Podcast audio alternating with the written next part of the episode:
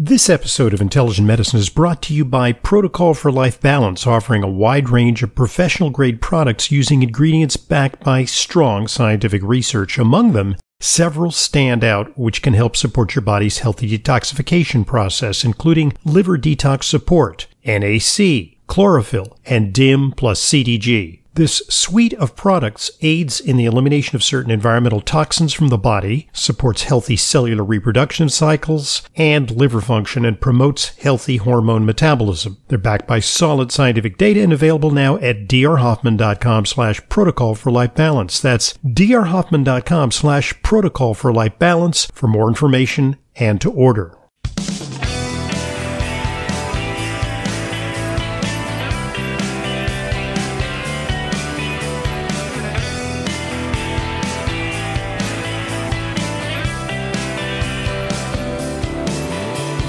Welcome to today's Intelligent Medicine Podcast. I'm your host, Dr. Ronald Hoffman, and today's topic is integrative cardiology. Uh, with me today is an integrative cardiologist and wellness expert with a practice in West Long Branch, New Jersey. She is Dr. Vivian Kominos. She's clinical assistant professor of medicine at the Andrew Weil Center for Integrative Medicine it's part of the University of Arizona School of Medicine. So she teaches and also writes curriculum for their fellowship program, which I'm happy to hear. Uh, now is about integrative medicine. She's also a founding member of the American Board of Integrative Medicine. And uh, she obtained her MD from St. Louis University. She did her internal medicine and cardiology fellowship at Robert Wood Johnson University Hospital uh, right here in New Jersey. So, uh, Vivian, it's a pleasure having you on Intelligent Medicine. Welcome. Well, thank you. Thank you, Ron. And I'm honored to be among your guests. Um, I've been listening to your podcast and I'm thrilled with it. I, I want to applaud the work you're doing in educating our public and hopefully more physicians in uh, integrative medicine, the medicine of the future and the real medicine. Right. Well, you know, I really take it as high praise uh, from you uh, because, uh, well, you have an interesting career arc. You're rigorously trained in conventional medicine. In fact, you practiced uh, uh, what is uh, called invasive cardiology. That doesn't sound good. You know, things we don't like things that are invasive, but sometimes we have to be aggressive in treating patients. And and now. Uh, you've moved to uh, a sort of a more soft medicine approach to cardiology. Uh, tell us about your personal journey. Sure. I wouldn't exactly call integrative medicine soft. I actually think it's uh, uh, uh, the real hard medicine. But yeah, let me tell you a little bit about my sure. training. You know, I trained in a university program, and um, the cardiology training is basically centered on diagnostic testing and when I was done with fellowship, I thought I was a really good operator in the cath lab. So um, I performed uh, angiograms, cardiac catheterizations for, and I, I, was good at it. I enjoyed them. Yep. I was working, um, started my own practice, working pretty hard. Um, probably, you know, equivalent of 60 hours a week plus, getting up in the middle of the night, uh, treating people with heart attacks, heart failure, arrhythmias. We, we and, call that blood um, and guts medicine. You know, it's like heroic interventions to save lives in the middle of the night. and you know, Ron, it was a lot of fun actually. Yeah, uh, but I was I was getting a, a, little bit tired, and about 15 years into my career, um, heart disease hit my home. And uh, here I was back in the cath lab, but on the other side of the cath table in the control booth, watching as balloons and stents were being inserted into my husband. Um, and when I saw that, something in me just cracked. I felt like the floor just gave out underneath me. And um, I felt like an awful cardiologist because here I was with a husband that had heart disease. So not only was I a terrible wife, I was uh-huh. also a terrible cardiologist. And um, yeah, you, you, you, know, you had a sense under- that you had failed him because he was there in extremis, and you, you wish you'd perhaps had headed it off at, the pass. Absolutely, absolutely. And I don't know why it took me, you know, that long to realize that what I was doing was simply diagnosing heart disease and temporizing heart disease, but I really wasn't doing enough to prevent it or cure it. And, um, you know, in the search for what was happening to my husband and to my patients, um, I went to a nutrition conference in Tucson. This was back in 2004.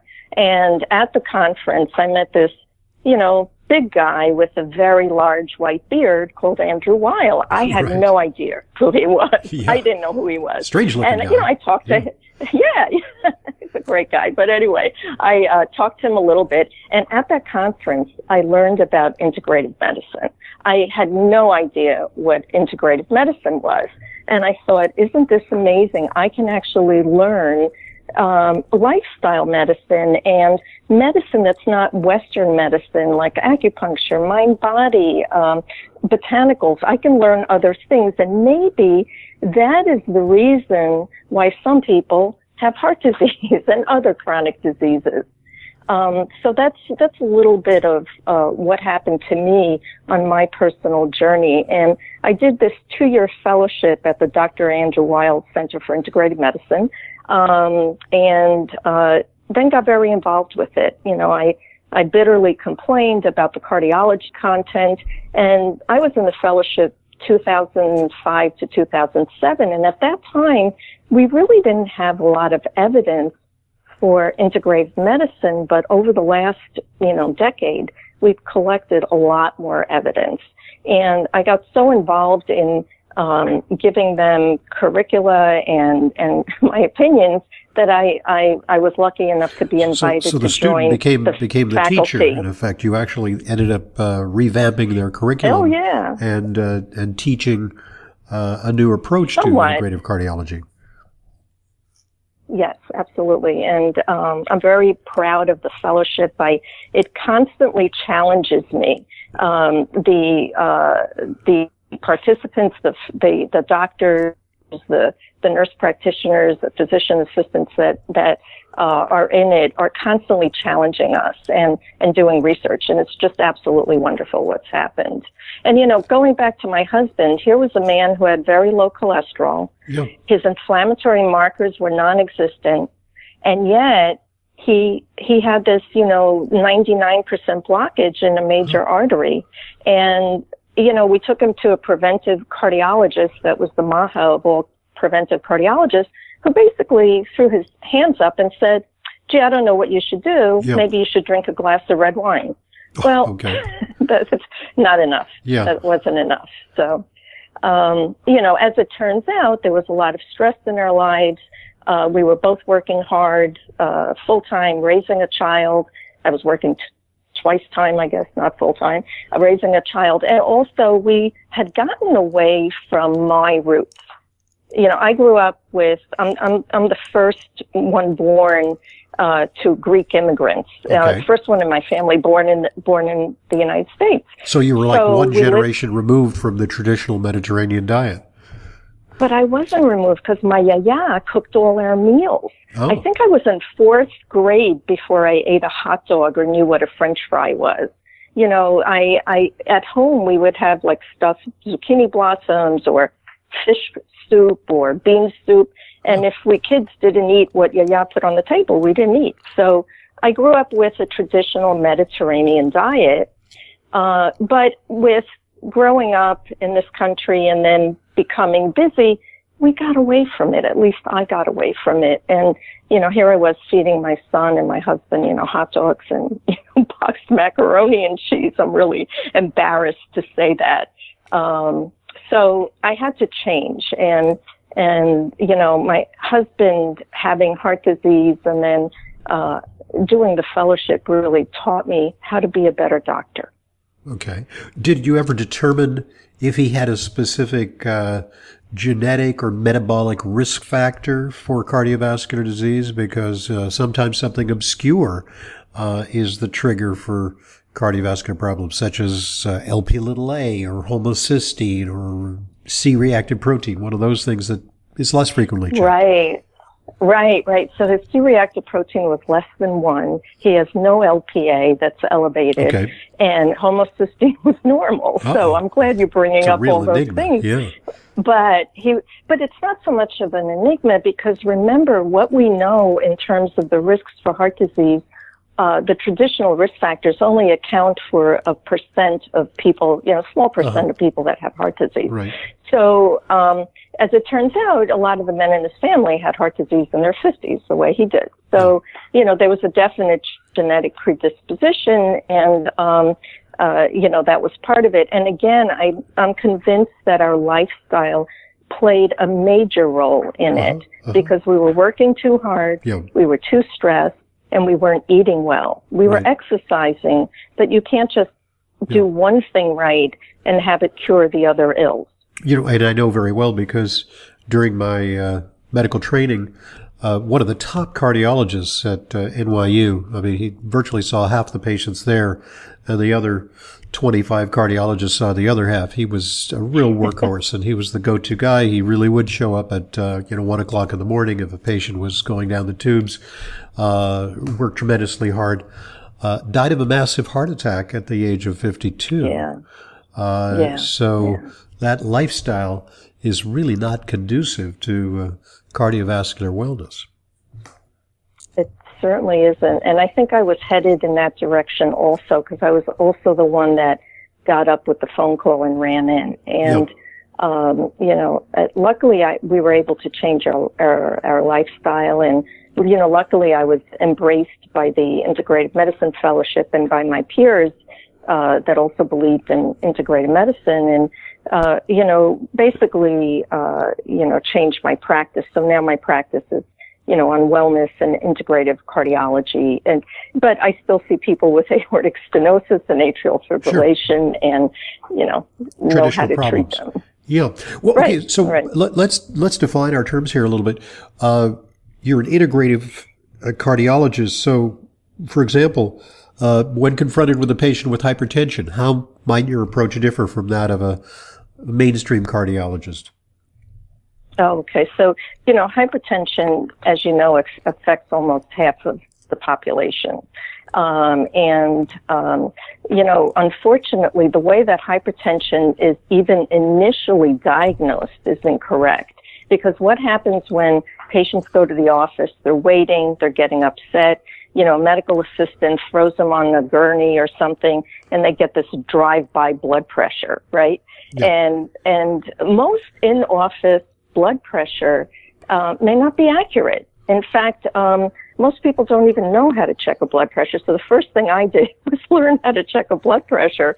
And the first thing I do with the patient when I see them after I obtain a complete history and I, I, I uh, you know, their whole background, their lifestyle, uh, all their habits. Um, what I do is I sit them in a chair, feet flat on the floor, back supported, and I breathe with them. I teach them a relaxing breath a- after the cuff is on, and I let them know we're going to be breathing together, and then I check their blood pressure. And I check it a couple times. I check it on both sides so that I can get an accurate reading. The most accurate way to to uh, uh, diagnose hypertension is with ambulatory blood pressure readings, but most Yeah. people hate those. I, I used to do them in the office, and they come back and bitterly It- it's a device that So- you take home and you walk around with, but it's kind of a nuisance. Well, it's a nuisance because it, it inflates and you can feel it even Yeah. while you're asleep. So you can't sleep with it. At least I wouldn't be able to. Yeah. But in any case, I'll, I'll do a proper measurements in the office. I have my patients then uh, get a blood pressure machine at, uh, for home use that I check for accuracy and have them monitored every day if they if I have an elevated reading.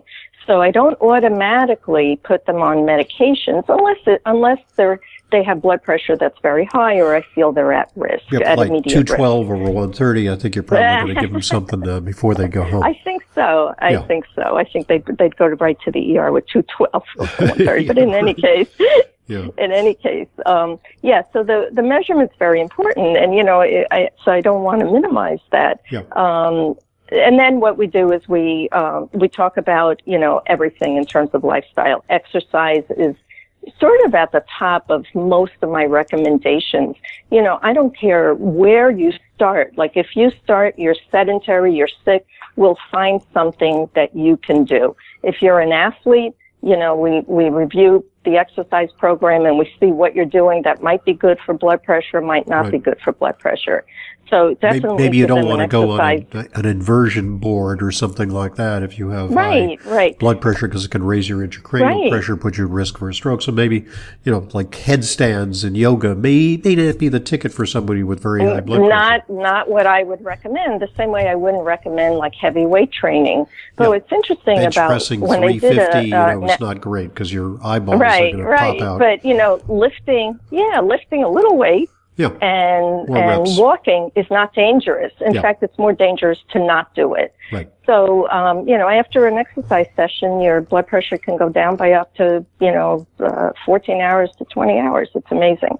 Um, another thing I do is I use biofeedback with a device that people could buy uh, online called RESPeRATE. I don't. Do you, Okay. have you heard of that? Yes, the RESPeRATE. Yeah, so yeah, RESPeRATE is a, this great little box that's connected to a belt that you attach to your chest or your abdomen, and then you put earphones in the box and you turn it on. It tells you breathe in and breathe out.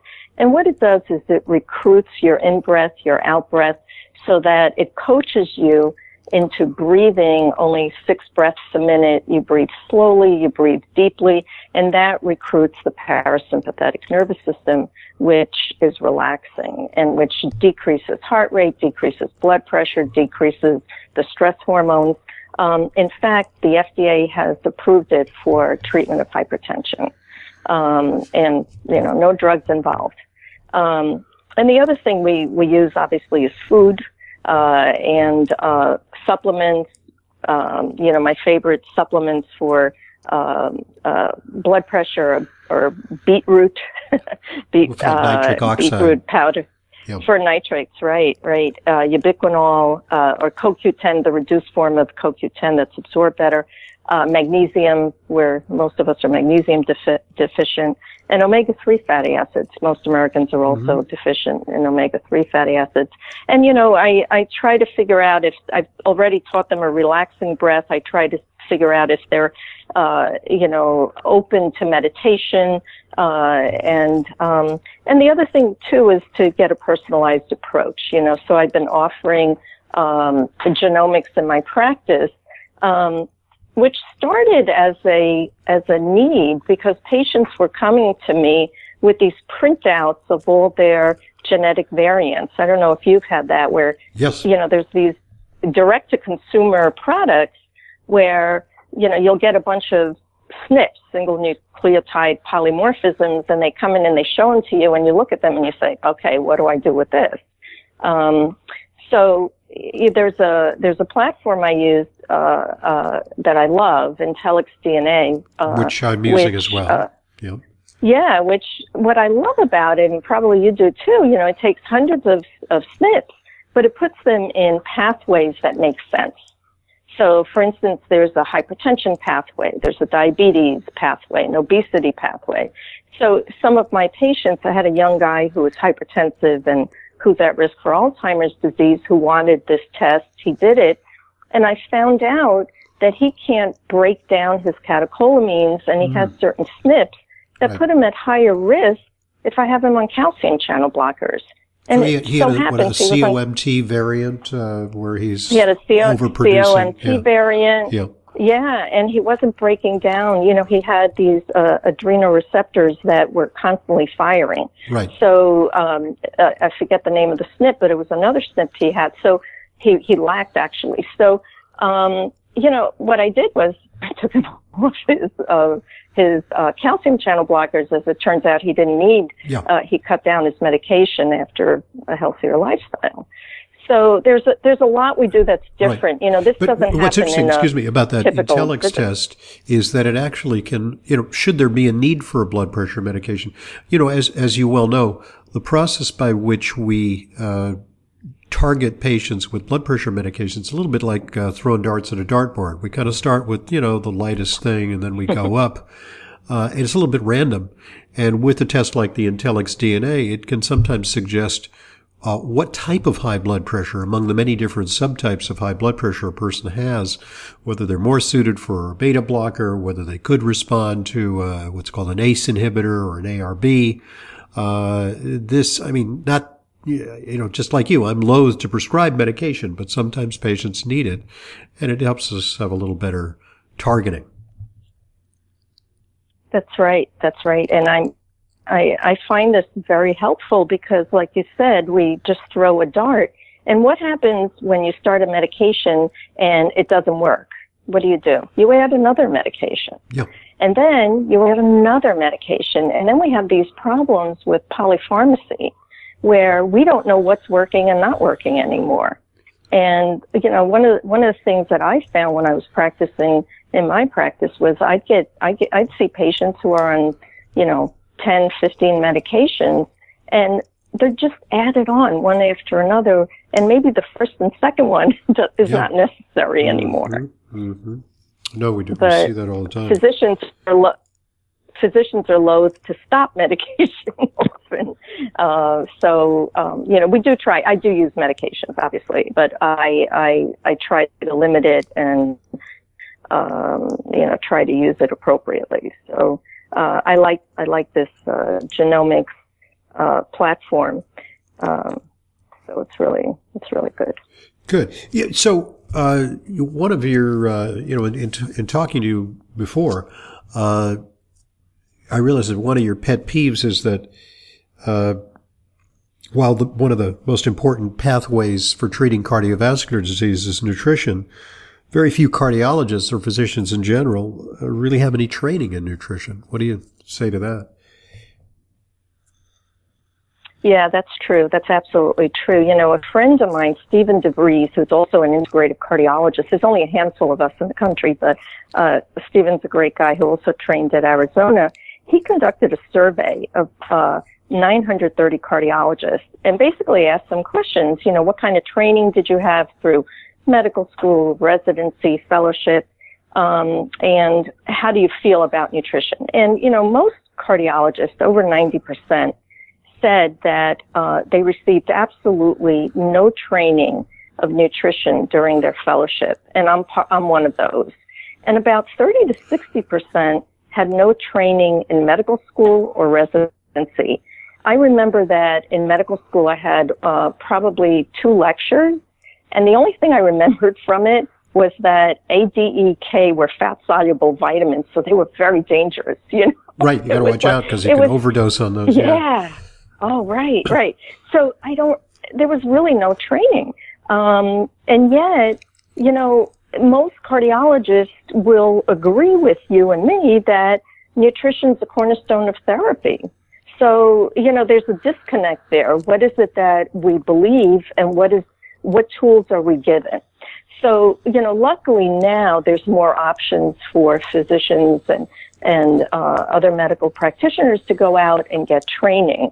Um, I don't know that that option was there when I was in training. And, and also, you know, nutrition, nutrition has really changed over the last, you know how it's changed in terms of how, what we recommend to our patients. Uh, you know, years and years ago when I first started uh, practicing, um, I hate to tell you when that was, but it was 1989.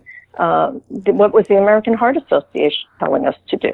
No fat, right? Yeah, Low it was. Fat, in fact, no it was. Fat. I actually and distinctly I, remember that one of my professors, who was a cardiologist, uh, he used to brag to us that he would take a little shot glass and fill it up with corn oil and take a shot of corn oil every day because it was a beneficial polyunsaturated fat. That was the state of the art. I think this must have been in the 1980s. The, yeah. Is he the one that actually had the heart attack at 55? No, no. I, I, I, from time to time, I check up on him. I don't see him anymore. So I, I hope he didn't meet his maker uh, prematurely. Well, I'll, I'll tell you. I'll tell you. I'll tell you what's even worse. You know, my my my. I had patients come into me who would say, um, oh, you know, you know, this is this is great. I just had, you know, you've fixed me. I just had the angioplasty. We weren't even doing stents yet, and I found these great cookies, and I could eat the whole box because oh, there's no fat in them. They're, and, fat I, and there were snacks. Yeah. snack well cookies. It, what, so what was in there? It was high fructose corn syrup. Oh, you know, boy. when you when you get rid of fat, you have to replace it with another nutrient. So you know, thanks to these guidelines, we were really really causing a lot of heart disease. Um, and you know, it was really a dangerous and awful diet. Um, luckily, we've advanced uh, quite a bit in terms of nutrition research. And, uh, you know, now, even though the American Heart Association is still uh, putting limits on the amount of saturated fat, you know, fat is not demonized in the way that it was. Um, and you know, I'd love to talk to you about what I feel about Yeah. nutrition research if you have a Yeah. minute. Well, absolutely. Um, Let, let's save that for part two because I want to do a deeper dive on some of the uh, major nutrition controversies that uh, really uh, bedevil cardiology these days. Because Sure. on the one hand, you have uh, you know the low fat uh, acolytes; uh, they're hanging in there pretty well. But also, you have people who Yep. support uh, paleo dieting and uh, keto diets for cardiovascular prevention. So we'll uh, we'll approach that controversy in part two of today's interview with Dr. Vivian Kominos. Uh, Dr. Kominos, uh, in case people uh, don't have time to jump over to part two, which we're them to do, um, your practice, West Long Branch, New Jersey, uh, is their website. Yes, yes. They could uh, read about me and my practice on uh, www.drkominos.com. That's D-R-K-O-M-I-N-O-S, drkominos.com. And um, all the information is there. Okay, great. So uh, stay with us, folks. I'm Dr. Ronald Hoffman, we'll be right back with more of today's Intelligent Medicine podcast.